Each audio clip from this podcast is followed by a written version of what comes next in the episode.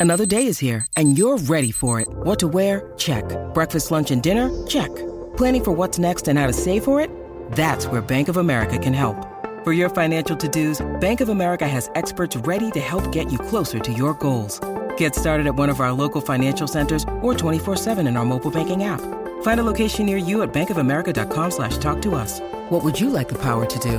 Mobile banking requires downloading the app and is only available for select devices. Message and data rates may apply. Bank of America and a member FDIC. Maryland sports fans, there's only one sports book in the great state of Maryland with over 50 years experience booking bets and supporting customers. Betfred Sportsbook at Longshots is now open and is the only sports book in Frederick offering cash betting on football, basketball, world soccer, and more. Visit the Betfred Sportsbook at I-270 and MD-85 in Frederick, right next to Longshots off-track betting. Go to betfredsports.com for more information and your chance to win exclusive merchandise. Must be 21 or older. Play responsibly. For help, call 1-800-GAMBLER.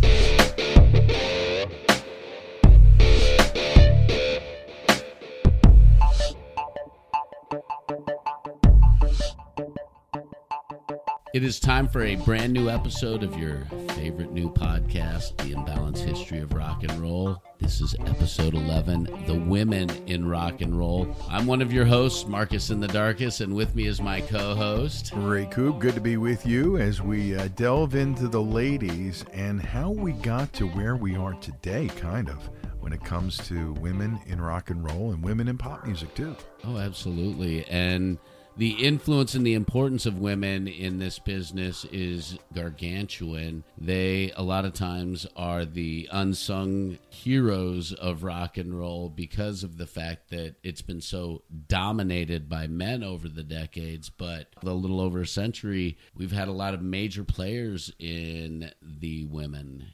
We have. Think about it over Oh, time, and we're going to delve into the early ones I'm, today. hold on a second, hold on a second, because because I thought you were going to just dive right in there. No. so. Well, you can start from the current times and work your way back, and you're going to find connections all the way back uh, through the last century plus. But I know that one woman who's near and dear to your heart has uh, she's been on a lot of people's minds, and her influence has been more visible. Let's just say than it's than it's been felt in a while. I'm talking about Sister Rosetta Tharpe. I know how much you love her. Uh, huge fan, huge fan of Sister Rosetta Tharpe. I found her accidentally on a YouTube video and really started liking her music and was blown away by it. The gospel music's amazing. I'm not much of a religious person, but the way she feels it, Yeah. it really touches your soul in a in a way that music should touch your soul.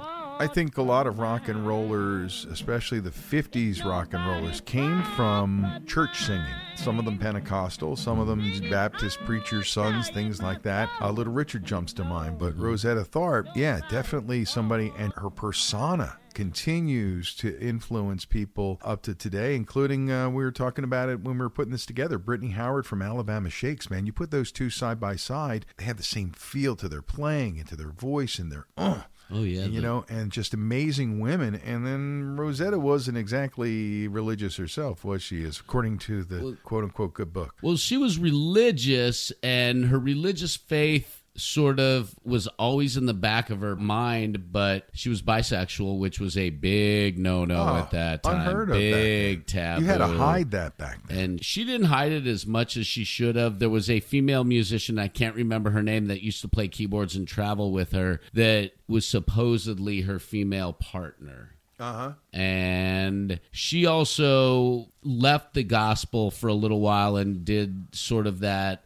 I don't know soulish R&B sound that turned off many of her religious followers but she did stuff with uh, Lucky Millinder and his orchestra and songs like Tall Skinny Papa which were totally sexual songs and Well, there was a lot of conflict like that in society because people were sexual and they wanted to perform and sing about it. And most quote unquote polite society said, no, no, I don't want to hear about that. they had to come up with clever ways to sing about the sexuality to Right. how it worked. it was interesting to see her career reading up about it, how it evolved, and how she went into the soul and R and B for a while, and then after a few years of conflicting Right. with herself, went back to the gospel roots. By that time, she had lost most of her gospel following, and gospel music was dying out in radio popularity, except on very low end AM stations that didn't have big signals. They weren't getting a lot of gospel play in the 60s. And so she was trying to reinvent herself, got diabetes. Her mom passed away. She lost her leg, did a few final performances, and died in Philadelphia in the 70s. Wow. I, well, I knew the last part, but not all the other parts in between Yeah. there towards the end. And she was even married at a stadium, Griffith Stadium, which was the Washington D.C. stadium Yeah, at the home- time. home she the had Senators. a public marriage where she sold tickets to it, and people bought her gifts. Wow. And for a black woman to be able to do that in a stadium at that time in the 50s, like 57, was Un- unheard, Unheard of. And she performed for him as well. I'm sure she did. And when when they found her body, she actually had a list of songs written down on her next to her bed, the songs that she was going to perform in the studio. And this was like 71, 72, 73. It was I think it says 70s. 73 on my notes. Yeah, yeah. So it was early 70s. And she she was a large figure that not a lot of people knew about until more recent times, even though her influence was large. But look at some of the other women again who weren't necessarily in the pocket on rock and roll who had an influence. We talked about Billie Holiday and how what she did in the uh, musical jazz standards Oh, yeah. idiom, she but she stood up for women to be a voice, to be heard, to be themselves, and to be who they were. Her drug use aside, but she was also a very strong woman. You're a big fan of, or have become a big fan of, uh, somebody who had an influence in those days, uh, Lorrie Collins and her brother. Tell me about the Collins kids. I first heard about them from the Reverend Horton Heat when I had done an interview with him. And he's like, if you like rockabilly and you like some of the older rockabilly, you need to check out the Collins kids. I, I, I still haven't. I got to. And what they did as kids was unbelievable. Like they were way ahead of the spectrum as far as the learning curve goes with music and rock and roll at that mm-hmm. time. And she could sing. Great voice, just a great style about her. And it just, it was rockabilly. And it even had sort of a punk rockness to it. Now, the mermaid of rockabilly, who I don't know that much about, I didn't even know that was her name. Yeah, I didn't Wanda even know. Jackson. I don't know that much about her, and she was an influence on people who would come down the line, like Big Mama Thornton. She became known as the new Bessie Smith because Bessie Smith looms large. We're going to get to her. We're going to circle back there. You Really made to the original Ball and Chain, which inspired Janis to sing. That's like a direct connection musically. Talk about Etta James, who could have been in my five favorites when we're talking about American singers of the 60s, who had a career that spanned from the 50s into the 60s and beyond, had a couple different comebacks, overcame drugs, overcame the world treating her like dirt. She found her spot, her happy place at Chess Records, and it's referenced in the movie Cadillac Records where she doesn't come off as that happy, but she found her way and continue to perform and finally be appreciated as the influence that she was on strong women. You got LaVern Baker, who I don't know that much about, but I know she did the original Jim Dandy, which I know about because of Black Oak, Arkansas in the 70s version. These women, and one of your favorites, Nina. Oh, I love Nina. Another Philadelphia tie. But the smoothness, the sultriness, and the fact that she was able to be a strong woman and do it forcefully was amazing. And her music still resonates hard with me. I've only been listening to it for a few years, but when I write, her music is one of the ones that I have to listen to when I write because all the formats of music, while there's a lot of freedom in the blues and there's a lot of freedom in the rock and roll and the soul, nothing is as free as jazz. There is no form of music that is free as jazz, and I need that freedom to clear my head when I write.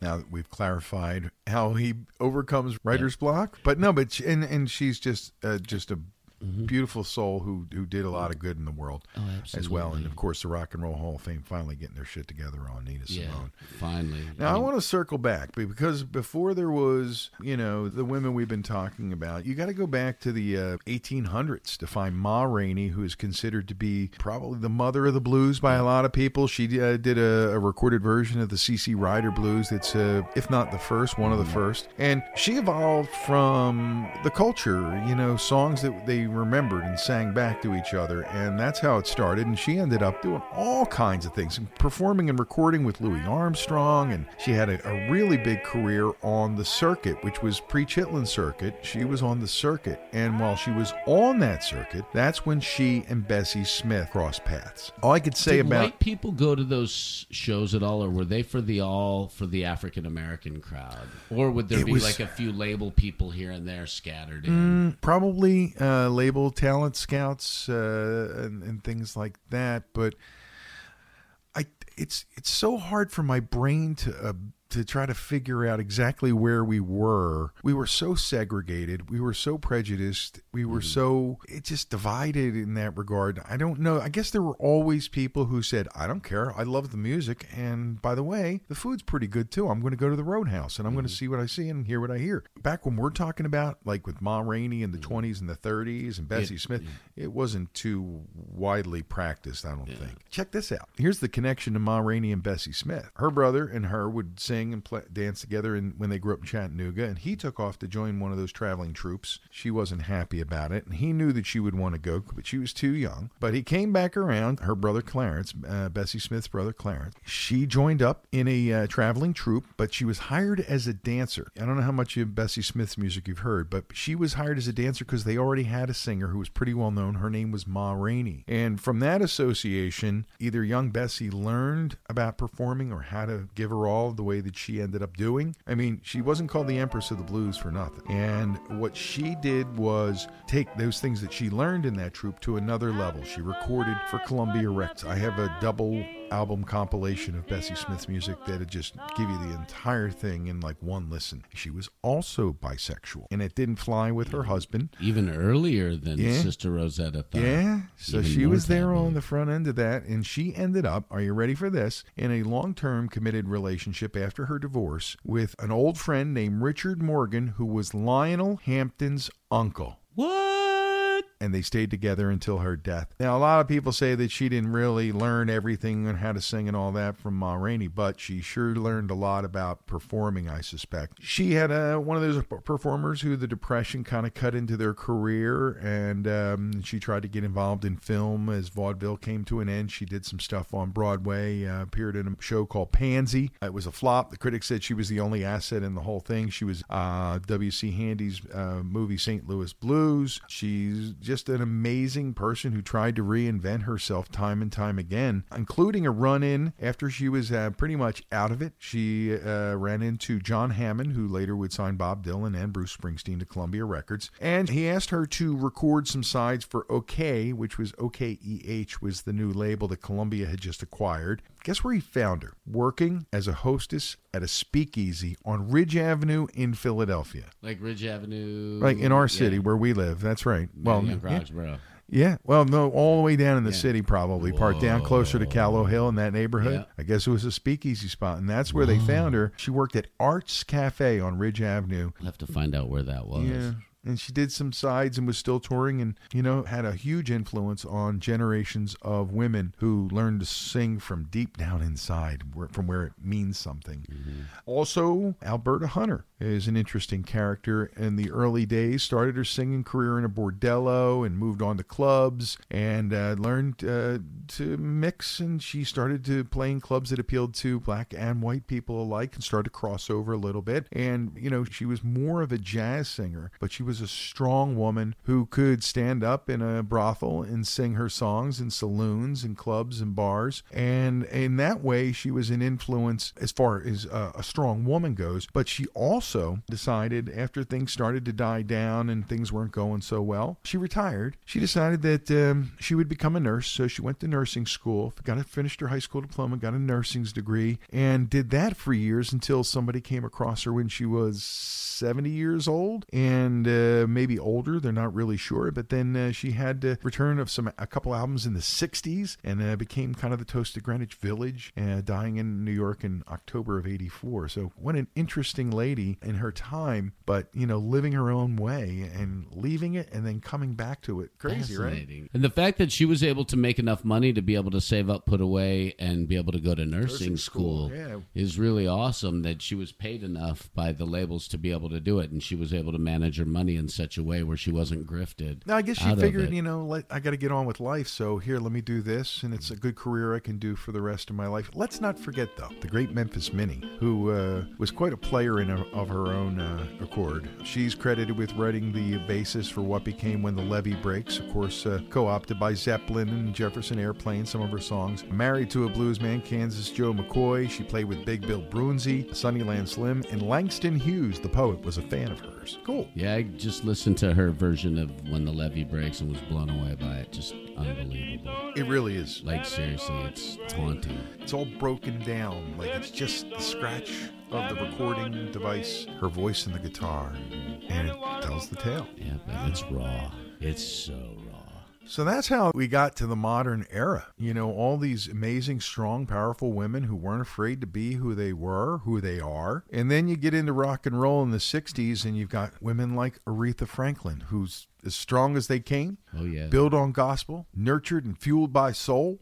And she did her thing, which we talked quite a bit about on our five favorites as our mutual number one female singer from America in the 60s. But there were other voices in the 60s that we haven't yet talked about much. And, you know, you got to look to the San Francisco scene to find two of them, at least two of them. Well, first, let's look at Grace Wing, also known as Grace Slick, right? She gets into the San Francisco scene. She was born in the Chicago area. Eventually, she's there in San Fran, and she forms a band with her husband, Jerry Slick. And they write this little song called White Rabbit, and it was kind of her calling card. She went to see the Jefferson Airplane perform at the Matrix. She got their thing, they got her. And then Signe Anderson had to leave when she, well, she didn't have to, but she decided to leave when she had her baby. And uh, Grace slid right in there and took over the controls of the airplane for a number of years, flying with the Starship and all. And then our favorite from Texas, our favorite oh, Texas girl. Yep. The toughest of them all.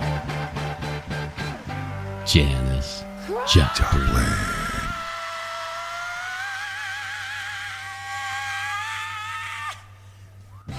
Between her and Aretha, they're the top two voices probably in the 60s. And that's not a knock on anybody else, but the influence and the quality of their voices and the music together definitely earned them that. They took the freedom and opportunity provided by those who came before them and then turned it into a, an even more powerful force. And Janis always said that she was very heavily influenced by Bessie Smith and Ma Rainey and Leadbelly, uh, Huddie Ledbetter, who was uh, a male singer, so he had some power too. Leadbelly could let it fly. So, so she gets out of Port Arthur, Texas, after attempts to be normal fail, and she uh, hitchhikes to San Francisco with Chet Helms, who would be part of the whole Haight Ashbury scene as it unfolded. Did some blues recordings with Jorma Kaukonen, who would be in the airplane in another year or so, and then uh, due to some issues she had, she doubled back to Port Arthur for a while before coming back and being rediscovered, or in, I guess in her case, really being discovered as Janis Joplin with Big Brother and all that stuff. Have you heard the original version of White Rabbit before Jefferson Airplane did it? And how different is it? I don't remember it. I know I think I heard it once. Somebody had a copy of their album and I heard it and, and I didn't really remember it, but it, the only thing I would say is it probably sounded pretty similar, but I don't know.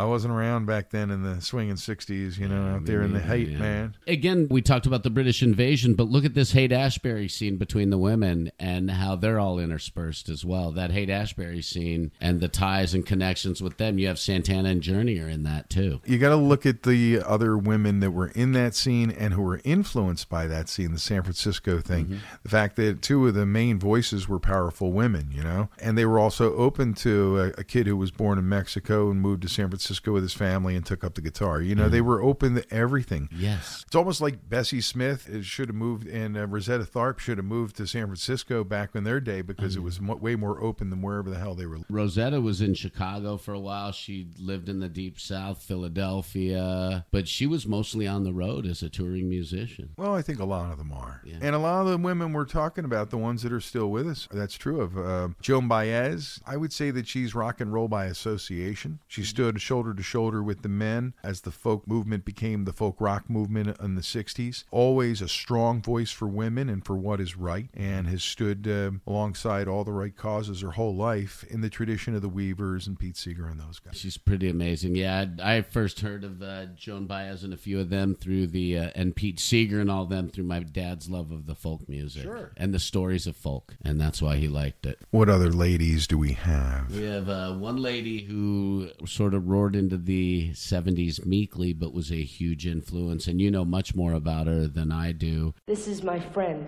Joni Mitchell. Let's talk about Joni Mitchell. She started in the 60s, but really flourished as an artist in the 70s. She started, you know, you know she started out as like a duet folk singer with her husband Chuck Mitchell. She was raised Joan Anderson, and she was always an artsy kid. She when she told Chuck to shove off basically, she was launching herself in the direction she needed to go to become Joni the artist. Music, her physical art is beautiful, and breathtaking, her paintings and whatnot. And she really was still in her folk mode in the 60s. And we're going to kind of draw a line around 1970 or so and then do another episode where we talk about women in rock and roll in the 70s, which is really where women became totally empowered. And Joni was part of getting there, and she's part of that whole episode as well. I know that in our five favorites, you mentioned a couple mamas that you thought were huge influences on uh, women in rock and roll. The Mamas, Cass Elliot, Michelle Phillips. Think about the music, not only that they put together, but they had to have an influence on bands like Fleetwood Mac because of what Stevie Nicks and Christine McVie did. They had to have an influence on some of the other 70s bands that followed because of what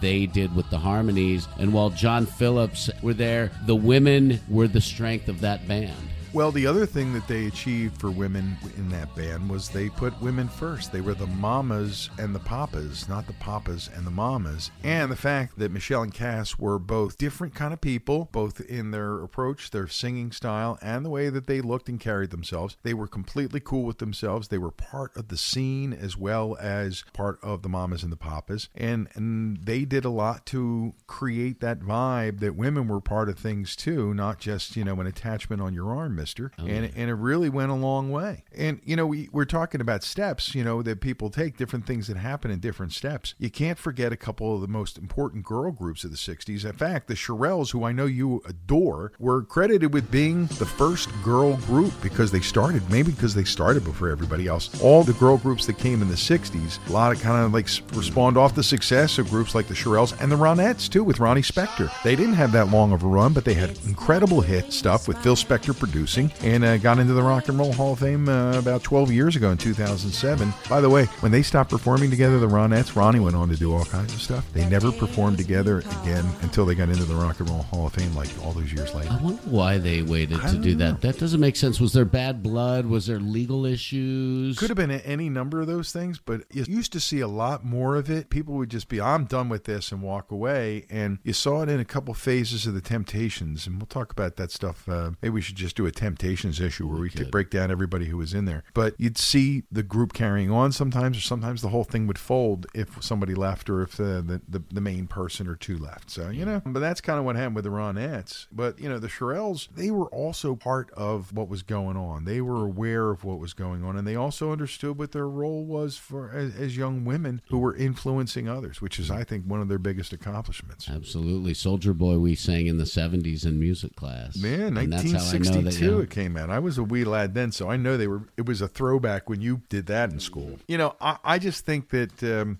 as far as women came in the first 60, 70 years of the 1900s, so much is accelerated in the music business and in rock and roll where we no longer stop up and say, "Oh, it's a girl record," or "It's sung by a guy," or you know, people tend to just listen with their hearts and their heads and their ears and decide if it's a record they want to hear, and if it is, they put it on again. So we're going to probably need a couple follow up episodes here, my friend. Oh yeah, we're gonna definitely have to subset all these uh, women in rock and roll because of their specific influences and their specific work in specific genres. And jumping into the '70s is going to be a blast because some of the names that we're going to throw out. Hey, we're feeling you out there, but we want to hear from you too. Uh, reach out to our Gmail account, imbalancehistory at gmail.com, or find us on Facebook. It's Imbalance History of Rock and Roll, and there's always room for you to comment after we post an episode on there. We'll put it on on there so you know it's out. And don't forget to subscribe on your phones through iTunes or Google Play. The Imbalanced History of Rock and Roll, your favorite new podcast. It's a production of Dark Knock Media.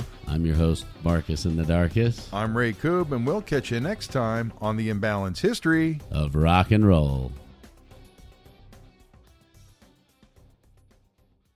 Maryland sports fans, there's only one sports book in the great state of Maryland with over 50 years' experience booking bets and supporting customers. Betfred Sportsbook at Longshots is now open and is the only sports book in Frederick offering cash betting on football, basketball, world soccer, and more. Visit the Betfred Sportsbook at I 270 and MD 85 in Frederick, right next to Longshots off track betting. Go to BetfredSports.com for more information and your chance to win exclusive merchandise. Must be 21 or older. Play responsibly. For help, call 1 800 Gambler.